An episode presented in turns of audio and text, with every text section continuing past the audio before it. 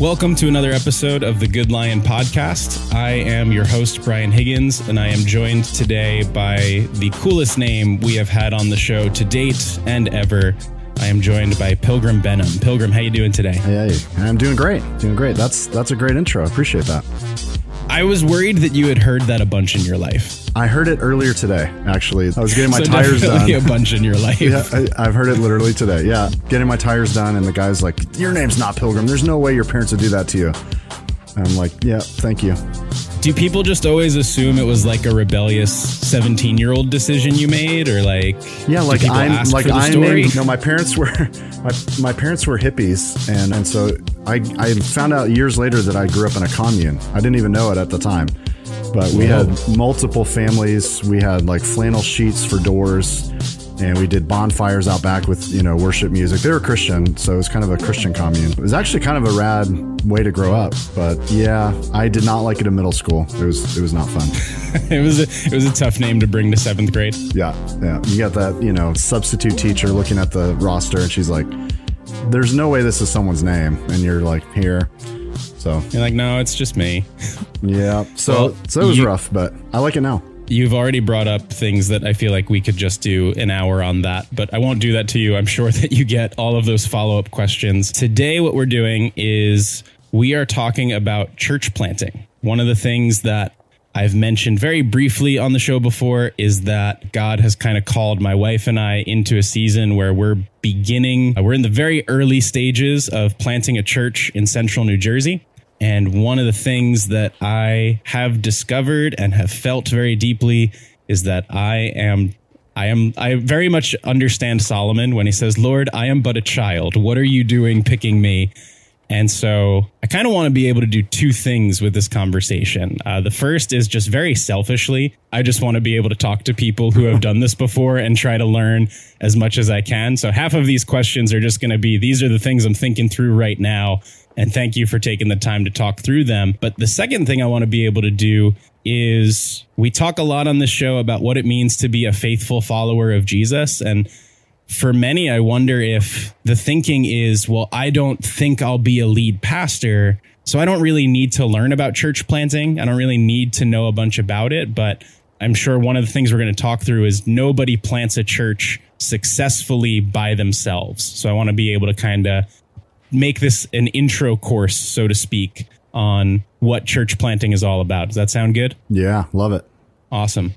So let's start with just your story. What's kind of the the 3 to 4 minute version of how you got into ministry and how church planting has played a role in that? Sure. Yeah. So my wife and I basically went to Bible college, went to Calvary Chapel Bible College Murrieta back in 0102 and she actually kind of attended some of the classes with me but essentially worked full time for me to go through Bible college. We knew God had called us um, into ministry and so we had been married a year and we were both like, let's, let's go for it. You know, if you're a doctor, you go to med school. If you're going to be a lawyer, you go to law school. So is there a pastor school? Like we didn't, we didn't know, you know, where to go. So yeah. Our um, leadership was like, Hey, you should, you should go to, there's, they now have this incredible campus at Murrieta," And that was like the beginning, like the first few years they were there. Um, so we packed everything up from Florida um, and went out to Bible college and basically, our church called us back halfway through. So we'd gone a year and they said, why don't you come back and intern over the summer? Um, we had been doing a little bit of youth ministry before. We just had a huge heart and still do for students. And so we said, sure. Yeah, that sounds great. So we had been actually offered another internship with the church we were at in California just for that year to come and do church planting in Belize. And I know Belize is actually at that time anyway was an English speaking country, but we felt like it might be a little easier, you know, safer, more familiar to go back home. So we started doing youth ministry and did that for about 10 years, uh, full time. And then started listening to, you know, Matt Chandler, Tim Keller, Mark Driscoll. This is about 06, 07. And they're using words like contextualization. And I'm reading through a missions book on how you contextualize the gospel to an unreached people group, like a tribe in Papua New Guinea. Mm-hmm. Well, then mm-hmm. I hear these current guys in these metropolitan cities using that same language. And they're saying, yeah, you got to contextualize the gospel to the hipsters in Seattle. I was like, well, wait a minute. I, I've seen some of those guys in in Florida and you know in the Apple Store. So wait a minute. So the gospel, we we could go overseas and do missions, but you know, as as uh, many, it's kind of that current idea that we're all on mission, and so let's take the gospel across the world. Yes, we need that, but we also need it across the street. So we just got kind of like where you can't, you know, once you hear it, you can't unhear it, and we were kind of wrecked. Mm-hmm. We we started having this unho- like there's an unholy discontent and then there's a holy discontent. We were super like I think there's a little bit of both there, but we, we were ready um, to go. So we started praying. We originally had a different city in mind and we brought it to our elders and they were like, we don't think that's where God's calling you. And we were like, we think it is. And so we kind of got into a little, it almost was going to be a, a situation. And that morning, as we were going to go meet with the elders, I had no idea they were going to let me go. They were going to terminate me for like being insubordinate. Oh, wow. And so that morning, Jen and myself, we had our quiet time separately, and both of us ended up in Hebrews 13, 17, which says, you know, obey your elders, honor your, your elder, because that would make, you know, their job a, a blessing. You know, don't make it mm-hmm. harder than it needs to be. So we were like, both of us came together like, wow, we're on the same page here. So we kind of went into that meeting saying, hey, we know two things. We know that God's calling us to plant a church eventually. And number two, we'll do whatever you guys think. And the whole mm. room, like the energy in the room, just like it was like letting out a you know air out of the balloon. Everyone was just totally inflated, excited, full of joy, and they were like, "Well, let's do it." So within the next year, we started praying about would this be you know an urban or a suburban or a, a rural context. We definitely want to be urban. We were about 30, 31 at that time. So the average age of your church is the the, the majority are about 10 years younger and older than you, than the mm. pastor. So we figured, okay, we're 30, so it's going to be a young church, 20 to 40 for the majority. And we had so much experience in youth ministry where within four to seven years, you have a whole new congregation. So we had done that mm-hmm. for 12 years. We knew how to do quick discipleship and really fellowship quickly. So we were like, maybe it's going to be in a military town or a college town where there's a military base where those people need to develop quick friendships and are ready to jump in uh, to church quickly. So we prayed about Austin, Texas. We prayed about Charleston, South Carolina. And then both of those, like Austin had 25 church plants in the downtown area. And then Charleston was just not a good fit for our vibe. We were, you know, that's more like Bible Belt, you know, seafood. We did, it just wasn't us at all. Like, and it turns out a church plant ended up there like at around the same time, which is awesome. So someone kind of said the name Tampa, and that's only an hour away. And, and it's just like ringing in my ears Tampa, Tampa. So we drove up to just cross it off. We were not into it. As soon as we get into downtown, it was very clear like this was home. I think I went into a Publix, like a grocery store, and there was a like a 20 year old guy wearing the same outfit I had on. And, you know, what, what we're used You're to. Like, is, I'm already here. Hey, there's my doppelganger. So it was just super clear. A lot of really rad things happened. God provided. It was incredible. Very urban, young, broke. Those three go together usually. And so we were grinding it out. I was working at Apple as an expert. I was working as a sermon research assistant. I worked at Starbucks for two weeks um, just to, you know, and then my wife was home with two young kids. So it was, it was rough and very slow going. But then as soon as things really were on the up and up, we had a major elder dispute and a church split. It just was really awful the first three years. And then as soon as mm. things were on the rebound and incredible, God kind of stirred our hearts to turn the church over to our associate pastor and then move here to our hometown, which is kind of where we left. It's about an hour south of Tampa, little coastal, you know, kind of a sleepy town called Bradenton and more of a suburban church plant. And so we came down here and kind of used a little bit of what we had learned, but ultimately it's a different work. It's a different work of the spirit. And I mean, within within like three months we had already eclipsed the size of the church in tampa and it just it just grew very quickly. And so it's been a very both churches are functioning well. Both are healthy. Both have a plurality of leaders.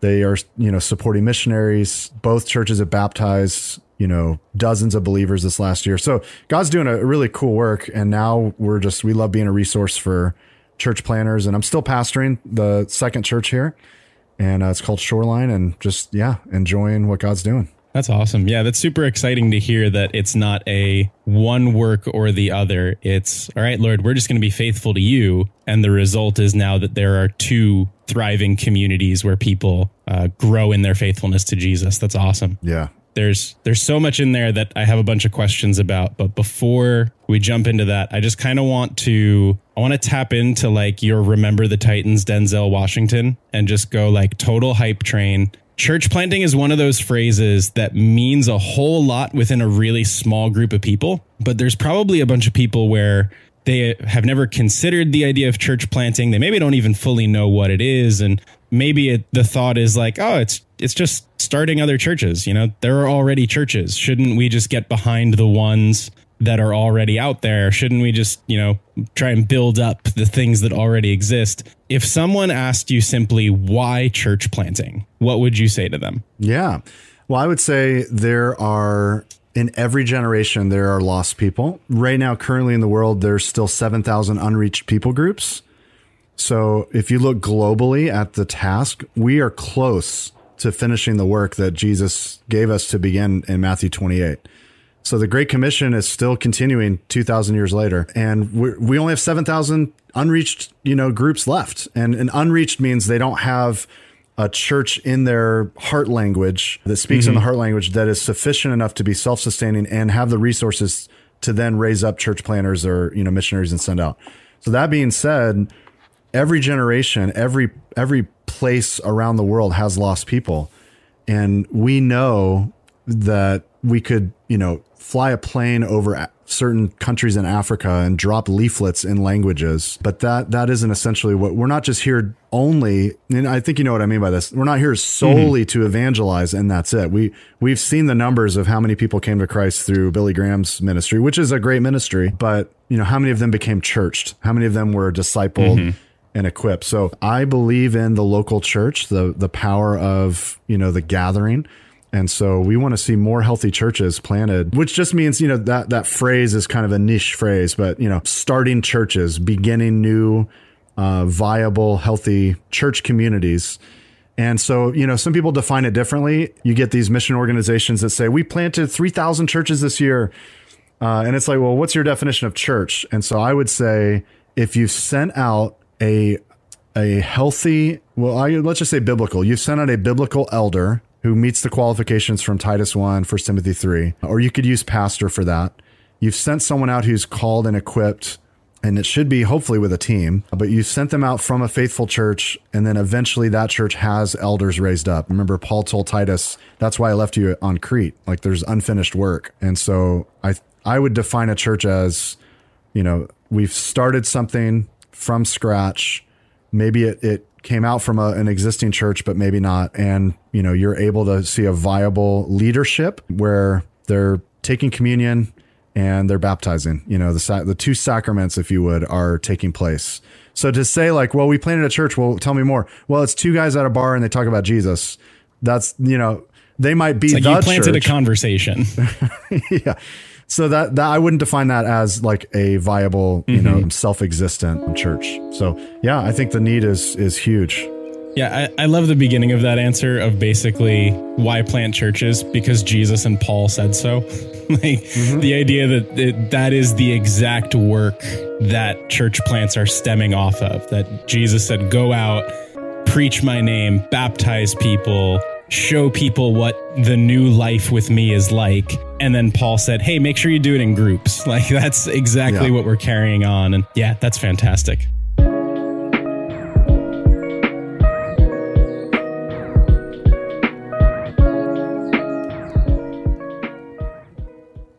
So, thinking about establishing healthy churches, biblical churches, the way that you were saying, one of the things you mentioned in your story was there was a moment where you saw things very differently from the elders of the church that were sending you out. When I think about a church planter, I think about someone who is really excitable and really knows where they're going and they know how to rally people together. And there's this real strong belief in the vision that they have.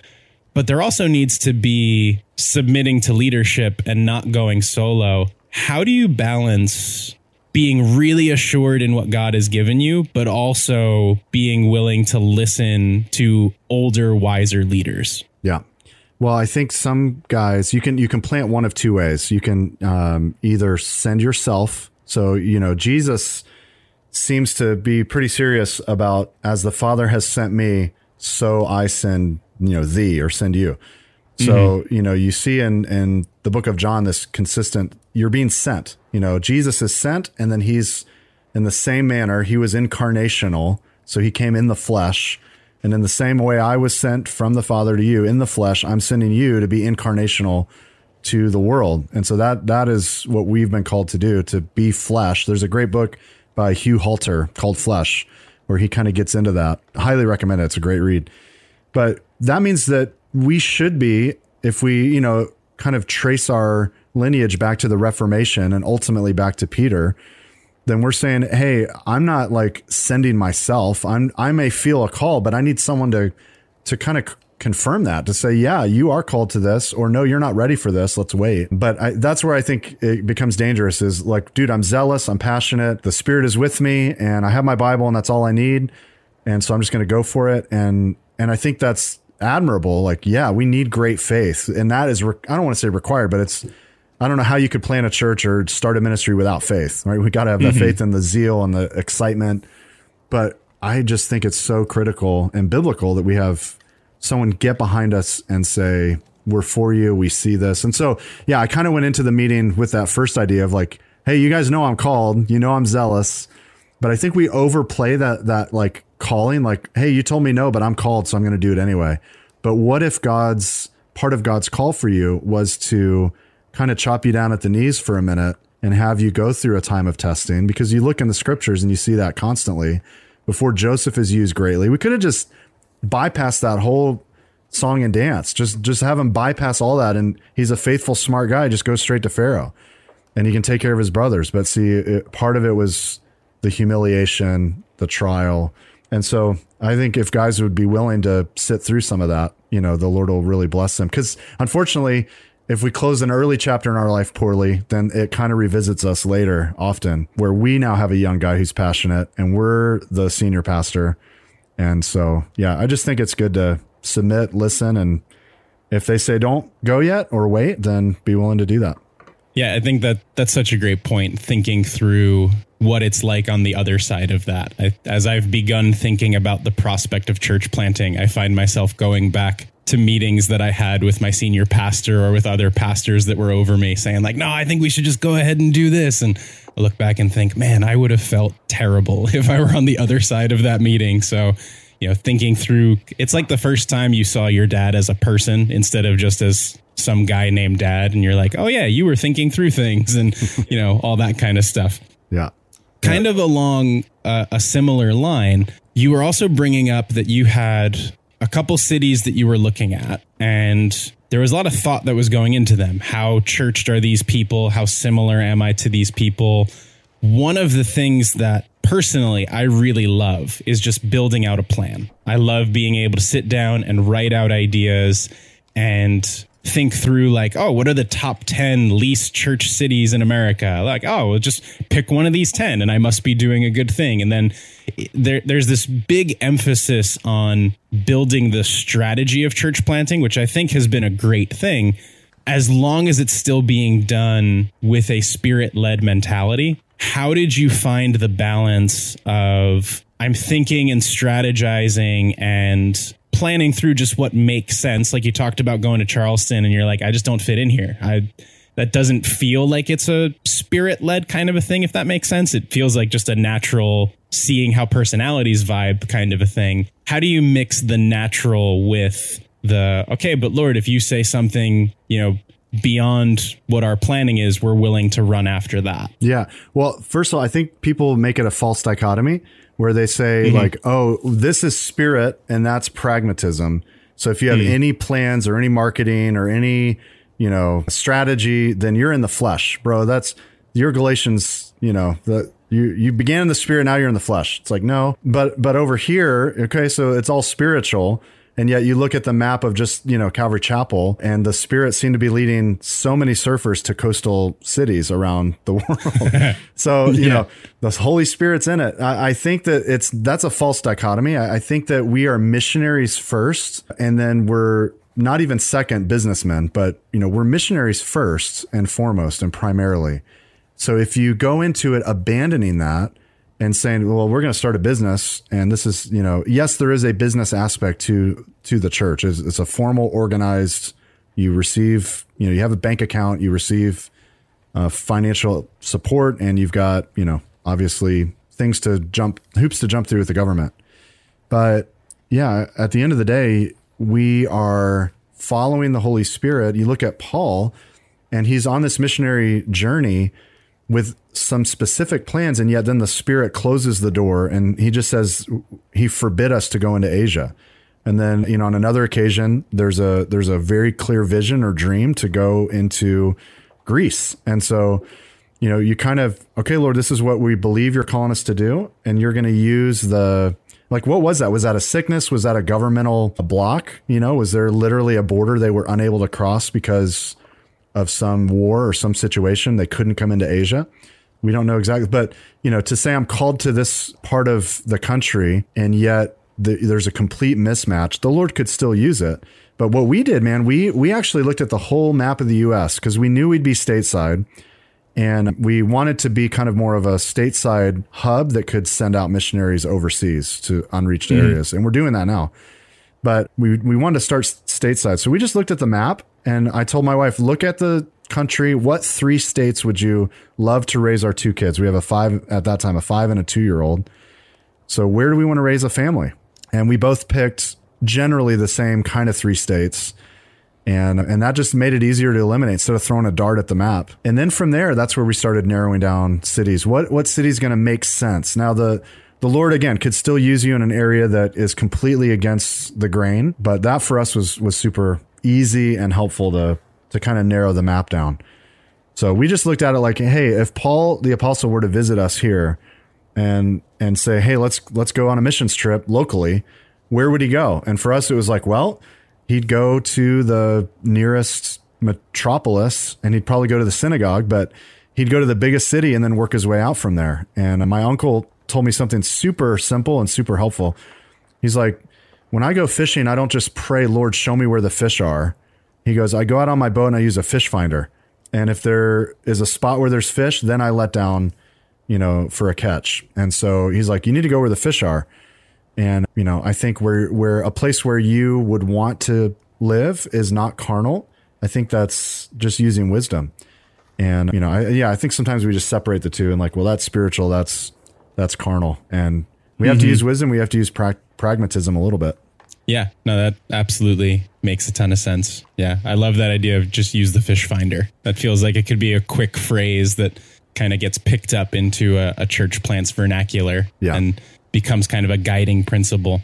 Whenever I hear people talk about church planting, people who have done it before, I kind of hear it talked about the way that people talk about having kids of they begin with say goodbye to sleep, say goodbye to privacy. Here are all of the things that are going to be terrible about it. You're going to love it. It's going to be great. Yeah. And with church planting all the time, it's brought up as this incredibly difficult spiritual, psychological, emotional, financial test. What have been some of the biggest struggles that have come up for you personally in church planting, and how have you been able to face those things?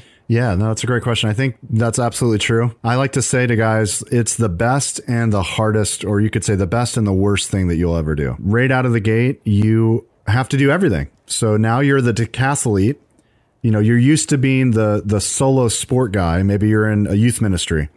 And now you're like, oh, I'm going to go plant a church. And if you go with the mentality of like, I'm going to do it the way my pastor didn't do it because I'm better, you know, you probably, if you're a youth pastor, come from an established and well oiled, you know, not legacy, but a church that's been around for a while. So to plant from scratch, you know, everything changes. So you go from a church of whatever, several hundred or thousand to now you're you're doing everything. You're the graphic designer, you're the usher, you are even in some contexts the worship leader. You know, we my wife and I try to encourage people don't just shoe in the pastor's wife to be the worship you know, a backup singer and the mm-hmm. you know mm-hmm. kids ministry. She needs to be you know being used where God's called her specifically and where she's gifted, but and where she wants to serve. But yeah, so now you're you're doing everything. You're the maintenance guy. You're the banker. You're the marketer. You're the social media expert. You're updating the website. So I think just from time a time perspective, if you're able to be bivocational, or fully supported right out of the gate, either way, you're going to be um, splitting your time. So you, you're used to preparing 20 plus hours a week, maybe on a sermon. Now it's like you got to be content if you're bivocational with four to six hours, uh, or mm-hmm. you're getting up, you're staying up late Saturday, or you're up early Sunday. So yeah, everything, everything that dynamic changes financially for us. We were in our first church, you know, like I said, I was working three different jobs at one point and we were just getting destroyed. And We had people dropping off canned goods. We had our power turned off one time. We just were were really falling behind, and I was too prideful to just go to people and say, "Will you think about supporting us for the first two years?" So, second church, we said, "No, we're gonna we're gonna ask people. No shame. we need help." And so, and I ended up getting a job that made a little more sense. I was a, an educator, so I, I went into teaching at a Christian school and doing their chapel versus working retail, which is, you know, goodbye family every weekend mm-hmm. and every evening. So yeah. that schedule worked a lot better. And we had three or four families and two churches supporting us for a small amount a month, but for the first year. And we were actually, after the first year, able as a church to sustain our family to go full time. So that was awesome. But yeah, time wise, financially, those are going to be huge, maybe shock to the system that you're not ready for. But I also think there's a, there's maybe a pride thing where we want our churches that are starting out to be legitimate. So we want to project out there to Instagram, you know, and elsewhere like, wow, things are happening. God's on the move. And so I think we can manufacture things a little quickly where we want to just see things happen and have mm something to, you know, report. And I know missionaries struggle with that overseas. Like, oh, we got to write the newsletter this month.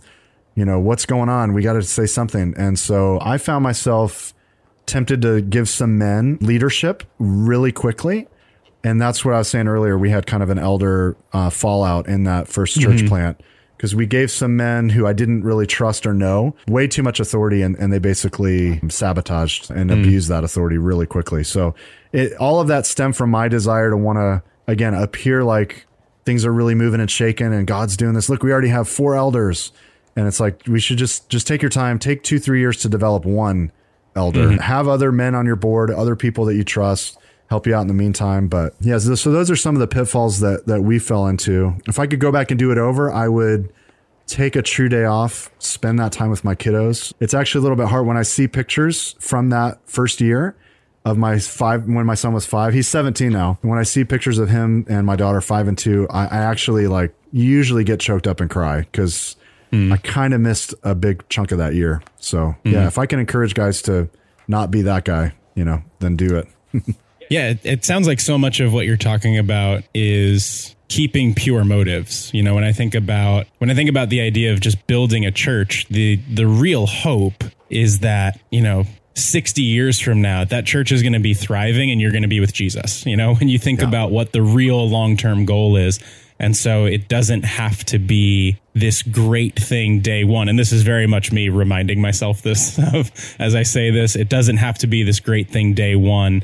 It's better that it's this slow developing, you know, a slow cooked meal as opposed to a microwave TV dinner, essentially. Yeah, for sure. So, thinking about keeping motives pure, what are some of the bad motives that you found creep in either in your own mind or your family's mind through the process or in the minds of some of the other people that came along to support?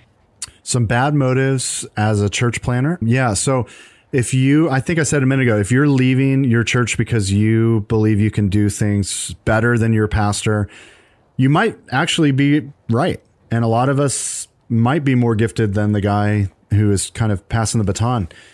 But, you know, we don't want to be the angry, rebellious teenager who's like, let me run the household. So I, I think some guys have you know, a chip on their shoulder, so they're they're ready to go mm. out and kind of like prove themselves. And you'll you'll be proven for sure. You'll be proven. So I, I think that's that's a dangerous one. I think when we go to try to maybe in a in a disunified way try to go into a town to be the church that no one else is going to be. So I made this mistake in Tampa. We the, Tampa was like a cautionary tale. I'm gonna I'm gonna write a book someday about that. like, don't do any of these things. So we we basically put out a, a radio ad because I'm looking around at the churches around and I'm like, man, there is just there's just something about Tampa and South Tampa. There's like there's like a like a fakeness to it. It's a it's a plastic kind of mm-hmm. vibe. So we named our church Reality Church. We weren't connected with the reality guys. I actually talked mm-hmm. to Tim Chaddick and he said, Yeah, that's great you're doing that, but no, we're not connected. And I'm like, That's fine. As long as you don't sue me, we're good. And so we, we, but that was our thing. Like, that's missing from this area. And we attracted a lot of people who were kind of burned out on the plastic church. So that was, that was a good thing to name. It was a very appropriate name. But we put a, an ad on the radio that said, Finally, a church that deals with real life. And and when I put that ad out, I'm like, yes, this is it. And then I hear, you know, I hear it suddenly the first time I hear it, I'm like, oh my gosh, that is so offensive. I will never be friends with another pastor in this town. what am I thinking? And so what we basically just said was every church in town is not dealing with real life, and yet we are God's gift to this entire city. We will be the church that does that. And I think that's We've just come to solve the problem. yeah, I am here. So I just think that's super, su- obviously super prideful. You're there. God's doing a work already, and whether every other church, you know, is a is a established denominational nightmare, God's still doing a work in that city, and so kind of having that humble attitude of like, let's join what He's doing. Let's plant the gospel in a in a maybe a unique or fresh way that or fresh area that hasn't been exposed to it. And if a church grows out of it, that's great. But we're here to plant the gospel. And so I think that takes away the hey, this the name of this church, this organization, this entity, this brand, this logo is going to change everything. I mm. think we have to humble ourselves a little bit and realize that the spirit of God gripping men's hearts is the one who's going to affect change. And we get to be a part of that and he could choose to bypass us and use someone else, but I don't want I want to be, you know, used mightily and effectively. So yeah, I think just having that humility is super important. But those are some definite pitfalls I've seen. And again, the one where we send ourselves and and kind of cut ourselves off uh, from anyone else's input is definitely dangerous. Yeah. No, that that's so good. One of the things that I've been thinking through and kind of praying through, I love that phrase of we should be planting the gospel and if a church comes out of it, so be it. Yeah. Thinking through the idea of what is the result of planting a church. And the result is that a community of faithful believers encourage one another, experience God in a different way, and are able to share that with the world around them. It's like, okay, well, let's just chase those results. Yeah. You know, let's start pursuing that as an idea.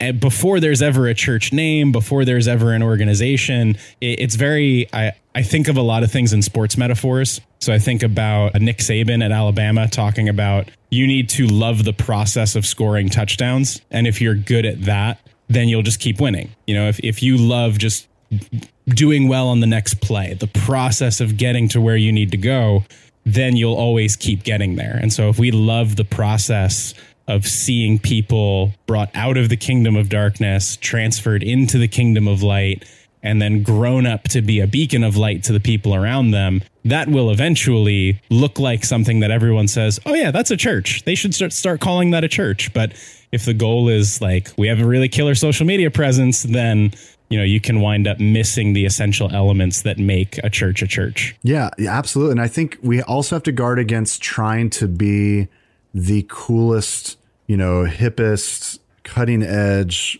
you know, thing in town. I, I met a church planter and that was kind of his that was kind of his thing. He's like, dude, nobody's seen this, you know, a church this dialed into, you know, their website and social media. And man, we're, you know, when you walk in, our environments are just, you know, um, incredible. And he wasn't wrong. Like they, it was pretty awesome. Uh, but that's not, yeah. Again, that's not the goal. That's not the win. Every every team, every sport, to use a sport analogy, every sport has a, a score. They have a scoreboard. So for hockey, you know, a score of one to zero is a great game. You know, if we're talking baseball, score to one to zero is okay. Basketball, something happened, something's wrong, and Yeah. so we play by a different scoreboard, and we just have to remind ourselves that that the end result is that lives are transformed, that the name of God is glorified. You know, so to to try to promote ourselves or to to be the coolest church in town, I think that's that's the wrong scoreboard for sure. Mm-hmm. Absolutely. Yeah, to pull back from, you know, part of the appeal to be the coolest church in town is in part because sometimes people are looking for the coolest church in town. Sometimes they want to be at the place that has the coolest worship presentation, they have the best video stuff, they have all that. And, you know, particularly if a lot of people planting churches are younger people, then the creative arts that can go into church, they can be really appealing. How do you decipher the difference between this is the kind of church I would like, so I'm going to try to make that versus this is the kind of church God actually wants me to plant? Yeah, well, I think if that's the, you know, if that's the leading edge of the conversation, then you're really just looking at attracting more Christians. So, mm-hmm. you know, to say like we want to we want to be the cool church or we want to have the I think it's going to adopt the personality and the style. So, we don't talk a lot about style in church, but it is going to adopt a sense of style and and flavor and culture so at our church, we, you know, we want to celebrate. We want to talk about what we celebrate and celebrate what we talk about. And mm so we're gonna we're gonna constantly look back and reflect on things to celebrate. And that's that in a in a small way is style. You know, in in in some ways, you know, on the flip side of that, if you're a part of a church where it was a you know like a shame culture, you know, then constantly in the announcements you're going to hear things you know how horrible the culture is and so that mm. that's going to begin to you know change the culture of that church. As far as like style, I think that it's going to often take shape around your leadership team, and so yeah, I I think we should still strive a little bit for the church that we we want, you know, but keeping mm-hmm. in mind that on any given Sunday, I'm walking to the back to help the one gal with the walker come in or the old man with the wheelchair and I'm I'm bending mm. down to talk with her because she can't straighten up to six foot where I'm at. So I'm bending down on my knees to to hear how her week was and I'm hugging her. And then I'm, you know, I'm giving a kiss on the forehead of this dear man who's got, you know, just a few more months to live. And that's not really cool. You know, I'm not doing that up front. Mm-hmm. I'm not doing that for attention. And these people aren't the coolest in the community, but they need the gospel and they need our love and they need our shepherding. So, you know, I think just you know, wow, you're going to be wowed by the font we use in our bulletins. You know, I, I think that's a church. That's churchy. You know, we're attracting and impressing church people, but there's lost people, and so let's not try to impress them. Let's try to reach them. And I think that's that's the key difference. Mm-hmm. No, that that's so good. I I think one of the things this last year has really showed a lot of people is that the things that we thought we valued aren't actually the things that we valued. You know, it's it's really easy, particularly when you're in an established church and you have a staff that is able to focus on the presentation, for lack of a better word. It does get really exciting to talk about, like, oh, look at how cool this graphic looks, or look at how fun this video is. Like, it, it is really interesting to think through some of that stuff. But when you think about what is it that you really missed from being able to be physically in church when there was that, you know, complete shutdown for a while. No one was saying like, man, I just miss seeing those fonts. Like everyone was talking about, I miss how the people that were there were true leaders and servants. I miss the connection. I miss yeah. the way that the people that were there were very thoughtful and you know it's a whole different set of you know criteria of this is what I actually valued. So I love what you're saying. Learning to focus on what are the people actually going to feel loved by. Yeah. Focus on that stuff. And then when you get to do some more fun stylistic things, run at that too, but not at the expense of the other. Yeah, absolutely. I mean, 2020 was a gift, man. We, I think we realized we've been leaning our ladder on the wrong wall you know, this whole time. And so mm. now you've got just a screen and a speaker and you don't have all the fluff and I think we we realized, man, there's there's got to be more than this, and and this is not watching this thing on my screen is not really church. You know, I'm observing a speaker or a, mm-hmm. a, music team, but this isn't church. And so, yeah, I, am so thankful. When we first came back together, we, we didn't stop meeting long. We're in Florida, we're the Wild West. So, but it was even just missing a month or two, it was the sweetest time of, of singing. And so just being reminded, like, you're right, you know, what's, what's most important.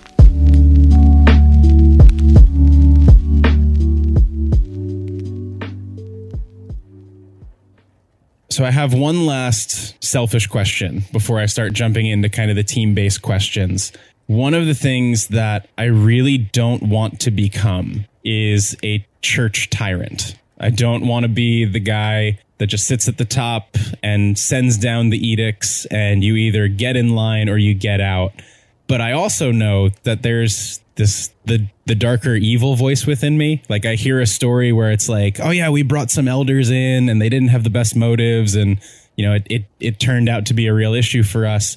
There's a small part of me that's like, you see what happens when you let other people make decisions. You, you just got to be the one person to do it. You need to get everybody else out of the way.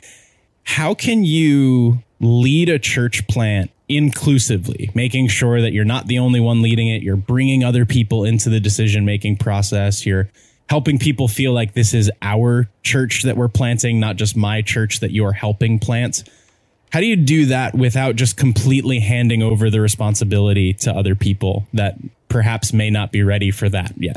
Well, I think a couple things. So, if you're able, first of all, if you're able to plant with a team, I highly recommend that. I think that we don't talk enough about church plant teams. And yet, when we see Paul, he's going out with an apostolic band, which sounds like something that should be on Spotify. But He's got an apostolic band. It's like an alternate Beatles. Exactly. We're the apostolic band. That's right. And yet we often will just go out with our just, you know, solo with our wife. And so I think I think it's key to go out with, you know, if two guys feel called to plan a church, one of them is more gifted at maybe the administrative executive style or side of things, and one of them is a little more gifted at, at preaching, teaching, or one of them is more discipleship. Maybe they should go together. Maybe they should do this together. I think we'll see more of that in our culture in the West. More, it, I, I, just have a prediction it'll be less business arc model in the future and a little more of mm. the homegrown clusters of really gifted, good friends who are going together and doing this. So, so that would be first is like if you're able to go with people who know you and support you and love you, because it's going to be hard, then do that. But secondly, you can delegate tasks, but not responsibility. So Delegation mm. is hmm. key, and there's a ton of great business podcasts and books on it. But you want to you want to distill down to the things that only you can do, and then delegate everything else. So for a while, I was doing our podcast, I was doing our website, I was doing our social media. I mean, pretty much as much. I liked doing it. I, I'm creative, so I like to do that kind of stuff. But then, you know, I what can only I do? Well, I can't farm out or delegate praying for the church. Like, hey, Bob, will you just pray? I don't have enough time this week. Will you pray for the church? so I'm going to pray. Um, I'm not going to ask someone else. Now, if I'm traveling a little bit, I should have someone that can stand up and step in the pulpit. But I'm going to be the one preaching or teaching. And then I can't ask someone else to fully develop our team or develop leaders. So people. So for me, the big three are prayer, preaching, and people. And th- those are the things only I can do. And I have to focus most of my time on that. And everything else, mm-hmm. I have to be quick to delegate and trust. And and if they don't understand, then I, it's on me for not training them.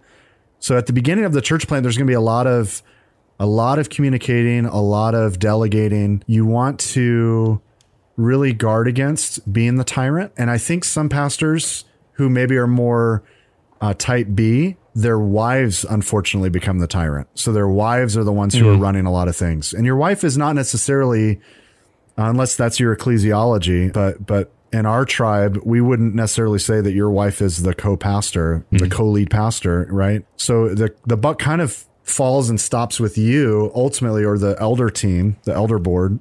And so when you first start out, I think it's really wise to have a team of other pastors who know you or who are for you, uh, or both. It would be ideally, ideally they're for you and they they know you, and they're for your church and they have experience. And so when you come into a major issue, you know, you can kind of call on them to help you help you out with it. If you end up in a situation where you're constantly bullying people and bossing people around, then you're you're really just yeah, you're not there. Those people aren't there for you necessarily. You're there to lead and direct. So I, I think just mm-hmm. kind of guarding your heart. If you're getting that feedback, then really doing some self reflection.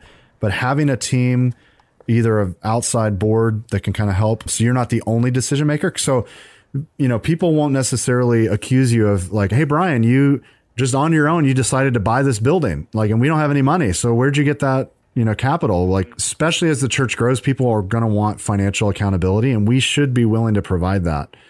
So to say, well, it's something I prayed about, I submitted it to our outside board and they kind of helped me make the final decision. That sounds way better and it's way more healthy than well, yeah, the church bank account was full, so you know we went ahead. It's better than we, I wanted it. yeah, yeah, we needed a Tesla for the church. It's it's the advertising is going to be off off. You know, it's efficient ministry. It's good for That's the right. environment. Yes, So, yeah, I, I think it's super super key to have a plurality of guys. You know, you look in some people say, well, well, Calvary Chapel does the Moses model. If you look in that, you know, original description in Exodus, they were still these men were still handling a lot of the ministry, a lot of the counseling, a lot of the mm. disputing, a lot of the justice. The only time Moses was really involved was at the absolute like crazy Supreme Court case that he needed to take care of. But all these men, even in battle, they're lifting up his arms. He wasn't alone. So to kind of caricature it as like, well, I'm the only guy I make all the decisions. That's what Pastor Chuck used to do.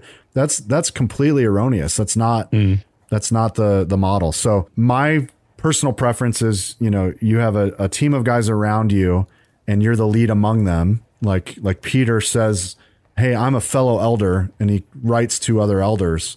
Mm-hmm. Um, and he says Jesus is the chief shepherd. He's a good chief shepherd, but there's still a guy, you know, in Acts and the Jerusalem Council, you've got you've got you know Peter is the the senior pastor of Jerusalem, but then you've got James kind of running the show at that Jerusalem. He's the one kind of directing and leading that in Acts 15. So there's other men that should have input. If they're sabotaging, then you raised them up too quick or they were dishonest. Mm-hmm. And unfortunately that can happen. But I think sometimes we're a little too afraid to give people responsibilities. Start slow, give them a little thing, give them feedback, see how they receive the feedback, give them a book to read.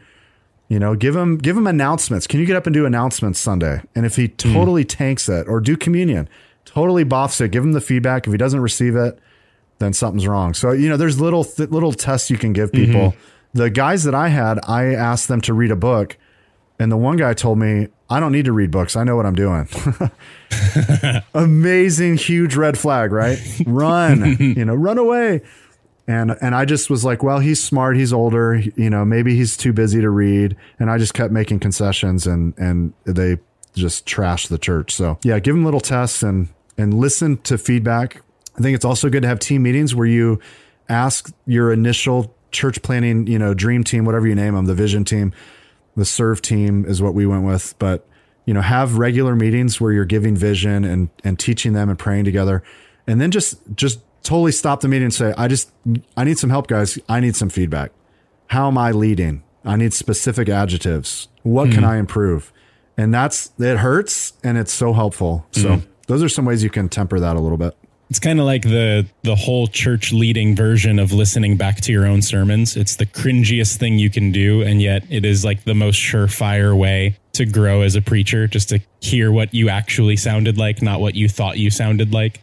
Yeah, yes. that, that's really good. Thinking through the idea of a team, I think we talk a lot about pastors identifying their calling. I have been to, you know, multiple pastors conferences where the idea of identifying and standing solid in pastoral calling is is really well discussed and it's super helpful that that happens. What we don't often talk about is helping people that aren't going to be the lead pastor or aren't even going to assume the title pastor at some point help them figure out their calling within the church plant how would you encourage people that don't think the title pastor is in their future to pray through and think through whether or not they might be called to church planting yeah so if you're listening to this and you're not currently a pastor you're not in ministry but you're praying about planting a church being a part of a church plant team? Is that is that who we're kind of yeah. addressing? Mm-hmm. Yeah, I would say the cool thing is what I've observed in almost every church plant that I know is that God calls the the person who will be planting and and you know the primary leader and his family, but God also calls huge amount of encouragement around him. And usually those people are the front the front tip of the spear. So they get into that that you know really fallow broken up ground and they they that that dry ground they kind of break it up and they don't always stay in fact most of the time they don't it's very it's the exception is when someone comes to help and then they end up staying for the rest of their life that's that's a very big exception so i would say if you desire to be a part of seeing something from the very ground up so where the Holy Spirit alone gets the glory, where God alone gets the glory. It can't be that, well, we tried that. You're all you can say is, wow, that had to be God. you know, because look at look around, look at this team to see something kind of spring out of nowhere to just watch God work in very unique and fresh ways, to see lots of new believers because typically most people most church plants or most churches have the the bulk of and it's not it's not every church but most of them have the bulk of those new believers in their first 5 years. Uh, and so this mm. is going to be a team that is spry. They're like let's go for it. Let's have unity and let's just reach this community. So if you're that type of person driven by evangelism driven by excitement like just wanting to see God do something you know my friend Bruce Zachary says after your first anniversary you know, if if if you're having a church anniversary and you've been around for 30 years versus your first year, at your first year anniversary, you're basically like, hey, we've got a hundred dollar budget. What can we do? And the church is like, we have a hundred bucks, dude. This is great. Somebody bring your grill. Let's set up in the parking lot. We'll put up a tent, maybe we'll do some cornhole and we'll invite the whole neighborhood. This will be great. And I don't know, if somebody buys some hot dogs. So that type of like grassroots, everybody gets your hands dirty. Everybody wears a variety of hats. Um, there's no specialists. There's all generalists. We're all doing everything. And so, you know, like I said, the decathlete, you're kind of good at, mm-hmm. you're moderately good at a lot of different sports. And so if you're that type of person, you might be a little bit gifted at worship and a little bit with a heart for kids and a little bit open to greeting and you'd love to host people in your home and hey, I can help with website if needed. You, okay, great. That's what you're going to be doing. You're going to be doing all those things. And everybody at the beginning is doing that. So versus, you know, a 30 year anniversary, 30 year anniversary, you give someone hundred bucks on the planning committee and they're going to be like, what are we going to do with this? We can't do yeah. anything with hundred bucks. So mm-hmm. um, everybody's a specialist. It's like the football team with the special teams, you know, coach. And so it's just a totally different thing. So I would say if if that sounds like something that gets you excited for a short term time, and what's cool is we we actually had a family who was definitely called to that. They loved hosting people and they loved just coming in, doing setup, doing whatever's needed. They prayed for me. They encouraged me constantly. They supported us a little bit. They have done that now. That's like their thing. They've done that with like seven church plants since mm. ours. And, and oh, wow, that's and awesome. so th- that's their thing, and it's so needed. And so to have a family come alongside a pastor and say, "Hey, we love what you're doing. We're for you and your wife. Can we stay home with your kids while you have a needed date night? Can we just be the first tithers and the the last ones to leave and lock up? Um, and we'll set up and tear down. Don't worry about it. We got you." I mean, as a church planter, as a pastor, that's what we pray for. We want that. So, you know, I think that that'd be a great if that describes you, that's a great opportunity to pray about um, being involved in church planting for sure. Yeah, I think that's so good. I, I think that for many people, they hear about the idea of church planting and they think, okay, well, I, I can't preach and I don't know enough acoustic guitar to lead worship. So I would just be added weight to a church plant. I don't have anything to offer. And here you're you're throwing out so many different skill sets of like web development, hospitality, you know, can you plan a barbecue, you know, all these different things where it's like we need this crazy variety of skill sets. And it's almost like you find this big group of people and it's like okay what skill sets are in the room? There's a way that we can utilize all of these different things. It's not you have to have one of these four otherwise church planting just definitely won't be your thing. Yeah no you're definitely not added weight. I mean our first christmas eve service in tampa we had my family and a homeless guy.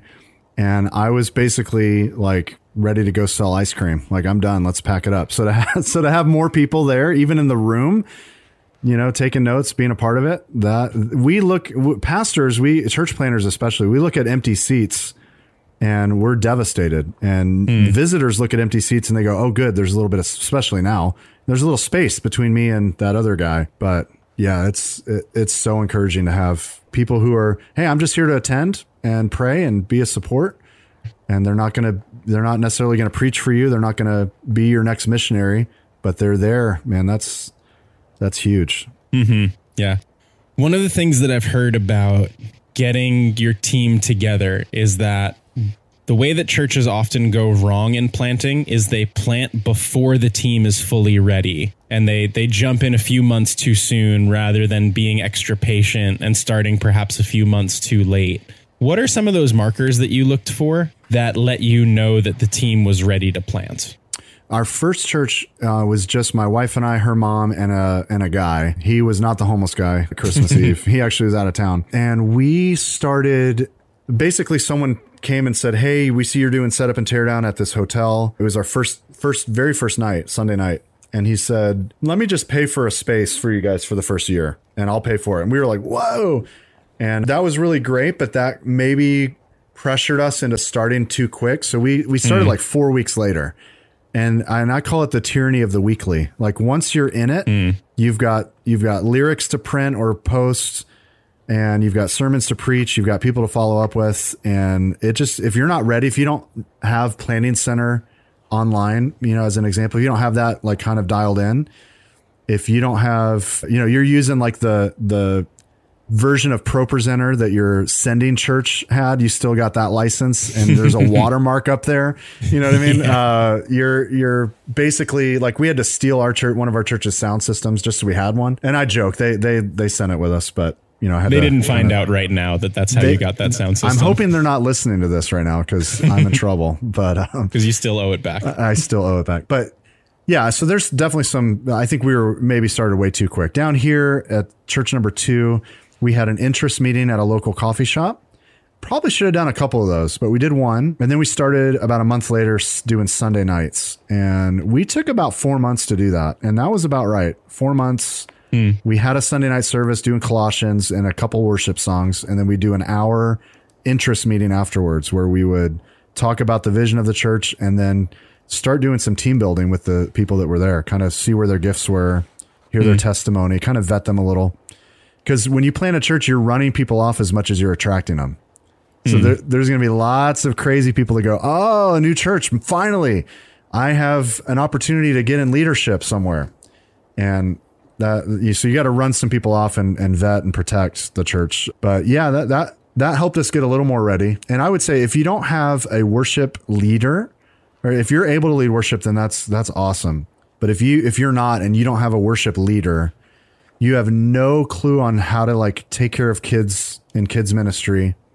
You haven't really thought through systems. So like what happens if someone gets saved or, you know, again, planning center, having some sort of database or scheduling or planning. You're just like, well, I don't know, we'll figure it out as we go. I I would say wait, you know, like try to build some of that out. Make sure you know who you are theologically, make sure you know who you are in some of the practical aspects before you just ready fire aim because once again once you're in it you're in it so i think too many guys plant too quickly rather than you know let's just wait a little bit longer but then of course you don't want to wait um, too long and then it never it never happens so i think part of it is one of the best practices i think is doing a thursday night or a sunday night and kind of letting people see a little bit of what this church is going to be like that'll thin out some people who are not about it um, you don't want that like, hey, you're going to be a leader, and then they thin out. We asked our people to commit to one year. Like, we want to ask you to serve with us for at least one year, so that we're not having false starts constantly. And that helped for sure. We actually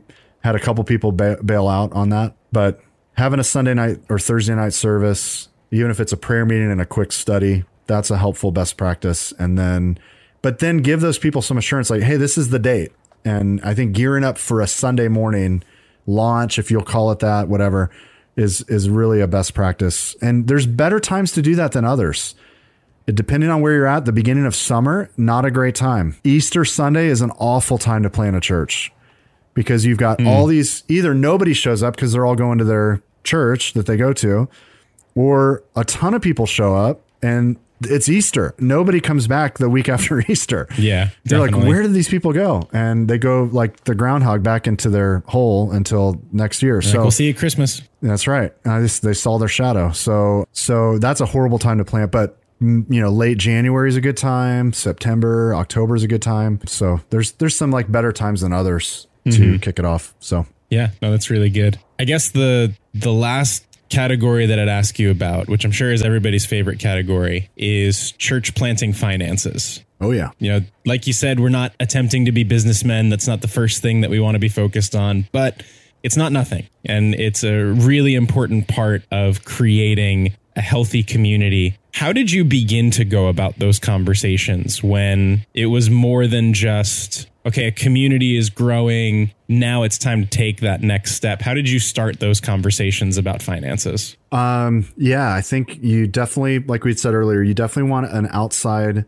team, whether you call it the board or the finance team. Usually, depending on your state, some states you don't have to do the 501 uh, status, so you can pursue mm-hmm. a state exemption and still be a not for profit corporation in your state. And Florida is one of those. So it depends on the state. 501c3 is expensive and lengthy process to to go through, but I think having a group of pastors that have already done this and who I think church planters are some of the best guys to have on the board, even guys that are like five years in, two years in. They've just gone through this. They know the pitfalls currently.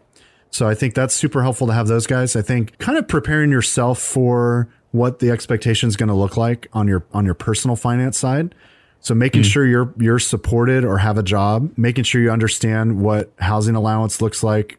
Some people don't. They they jump into it. We didn't know. We didn't know housing and social security and taxes and we ended up getting hit with self-employment taxes that we just weren't prepared for and owed like 10 mm grand from a few years at the beginning. So we're still paying that off. It's kind of a bummer. So if any of your listeners want to, you know, help out a guy who's not, we're, this uh, is how you're beginning that conversation. yeah. So on the financial side of things, I think from the very beginning, know what you want your budget to look like as a church. So from the very first hundred dollars we had, actually, when we announced it to our sending church, they a guy walked up and handed me a thousand dollar check right the very first day. So that was just like a wow. Okay, Lord, we know you're with us. Yeah. But from that first tithe check, we just determined we are going to give 10 to 30% to church planting and missions right out of the gate from every dollar we receive. And, you know, from there, what's what's your support going to look like? Are you going to be outside supported? Are you going to have a, a, housing, at least a housing allowance of a, a few hundred a month? You know, so just kind of thinking through those things and I think talking to experienced church planters are is is a key thing to do. But have some men, you know, on your board or on your finance team who can, you know, experientially kind of walk you through some of that stuff because it's it's don't just assume it's going to be easy. You know, mm-hmm. it, it's a challenge in some some respects. Yeah, thinking through approaching the conversation with the people that are starting to come out. Like, let's say you've got an interest meeting going, there's a small group essentially that you're meeting up with, and I can imagine how for a lot of people it's really fun when it's like kind of a play church, for lack of a better term, of like, oh yeah, we're meeting up, we do all this stuff, but then I go back to my real church and I'm a part of this other more established thing. I can imagine how bringing up the financial conversation would run those people off. It is part of that the way that you go about that conversation, or is it one of those things where if asking somebody to be invested in a church that they might call home runs them off, then you've done a good thing. Yeah, I think it's this is a broader answer, but I think it's really good to get a some type of commitment from people who are going to be with you. So mm-hmm. whether it's like, hey, I want to know your your story, your testimony, and that way you're not having people serve who aren't believers. You know, that's that's kind of helpful. My argument is every every person serving should be we should know that they're a Christian. We should have a relationship with them. I don't think it's consistent to have an unbeliever holding the door open. I mean, I'm not going to tell you, you know, don't hold the door open for people. But mm-hmm. if you're going to be officially a like a serving part of our church, we want to make sure that you're a believer. So I think just getting that commitment of like, hey, we want to know your testimony. We want to we want to know your commitment. And you're not joining our church, but you're submitting to one another. Uh, Ephesians 5 is real clear on that. We submit to one another out of reverence for Christ. That's not just for marriage, that's for the whole body, you know. Are you going to submit to the leaders? Uh, like Hebrews 13. Are you going to obey or we don't love that word. Are you going to respect and honor, you know, the the pastors or the the pastoral, you know, leadership? I'm not anyone with any authority except for the scripture. So, you know, are you are we going to have the scriptures be the highest arbiter mm-hmm. for all of these issues? So, I think just getting that commitment and, and that's why I added that extra like, hey, we're we're getting this started. We don't want to have to keep recycling like kids ministry leaders. So will you make a year commitment with us? Which includes here's what it entails. It we're gonna come Sunday nights as often as we can, unless we're providentially hindered. And we're gonna give of the first fruits, whatever amount, you know, is sacrificial and joyful. Uh, and we're going to commit to pray for this church and we're going to be in the thick of it doing whatever's needed as we're able for the first for the first year for sure. And so that i think that's that's helpful. And if yeah if people people run back and some churches i think it's really awesome that they i love this idea of garden planting and i, I want to plant a few churches this way which is where i think the cma christian missionary alliance does it this way. Um, you essentially raise up a guy or have a guy come into your fellowship, take him on staff as a pastor, and then have one of the existing staff, maybe it's a senior pastor, just start to encourage him and pour into him. Recognize him as a church planter to the body. Say to the church, hey, this guy's going to be planting right here in our backyard, like one town away or just up the street. He's going to be starting a Thursday night or a Sunday night service. We want our church to pray about making some of you making a year commitment to going with him. And when you go with him, you're giving to him, uh, to this church, you know, and you're you're serving alongside him. And then at the end of that year, stay with them, or if the Lord leads you back, then then come back and be a part of your sending church. And then you keep that guy on staff for a year. I, I love that idea, and I'm praying someone will be called to our backyard so that we can do that. So I think that that's that's healthy. If you're if you're um, starting out, that you have a sending church that maybe at the very beginning could at least take tithes and offerings if you don't have your 501 status yet. You know, they can they can kind of take that and field that and distribute that for you for the first couple years.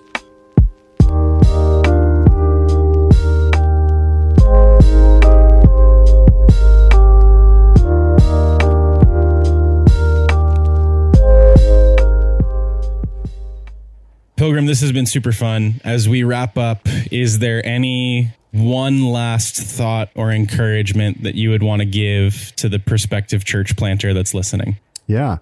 Yeah. I think don't overthink the whole process. Don't get lost in all the details. I know you want the perfect font, the perfect web address, and that other church already got it. You know, you want to be in the perfect venue and you want to just be the next big thing. You want to be the next whatever it is that that you've looked at and said that that's what church planting is in my mind. The Lord's going to certainly use your plans. He's going to use what you've written down on paper and what you've dreamed and prayed through. But what's going to end up happening is going to be far different and far greater than anything you could have, you know, dreamed up or prayed through or or in your own strength planned. So I just want to encourage you to trust the Lord. You know, the scripture says in Zechariah 4 6, not by might nor by power, by by my spirit, says the Lord. So be reliant on the work of the Spirit in your own life. Make sure that you don't overthink calling at the expense of character. So just want to challenge you to look at Titus 1, look at 1 Timothy 3.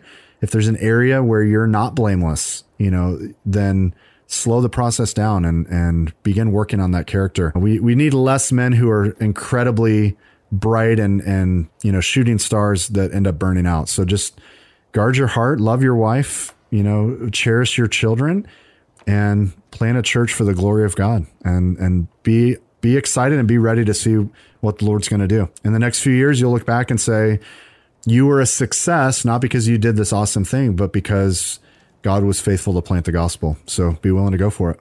So good, so encouraging. How can people connect with your teaching and your podcasting? Yeah, um, I have a website pilgrimbenham.com. So I, I post and blog regularly. Our church podcast is Shoreline Online. So you can look you can look that up on YouTube, Shoreline Online. You can look that up on anywhere you get podcasts. We're on Anchor and Apple and, and the rest. And our website is thisisshoreline.com. And I'm also a contributor with the Marriage and Ministry podcasts on GoodLion. And the I'm a part of a group called the Gospel Forum, which is just a, a local thing to help kind of people new to the church understand the gospel. So love to chat with you. I, I answer every email. So I'd love to love to connect.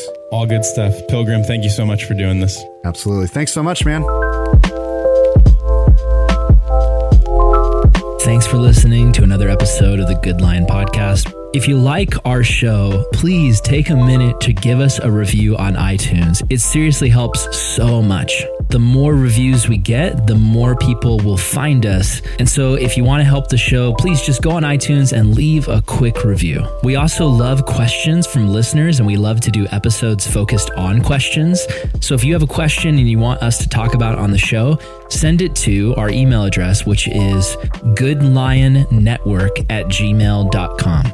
Send us a question. We'd love to talk about it on the show. The GoodLion Podcast is a production of the Calvary Global Network, and it's produced by myself, Aaron Salvato, and my co host, Brian Higgins. Our show is a part of the GoodLion Podcast Network, a network of Christian podcasters that Brian and I started with our friends. Check out our website, goodlion.io, where you can find a ton of other Christ centered, encouraging, and equipping podcasts. Our goal with this ministry is to reach people all over the world with Christ centered content that helps them as they walk closer with Jesus. If you like what we do and you want to support us, go to goodlion.io slash support. Thanks for listening, and we'll see you next time.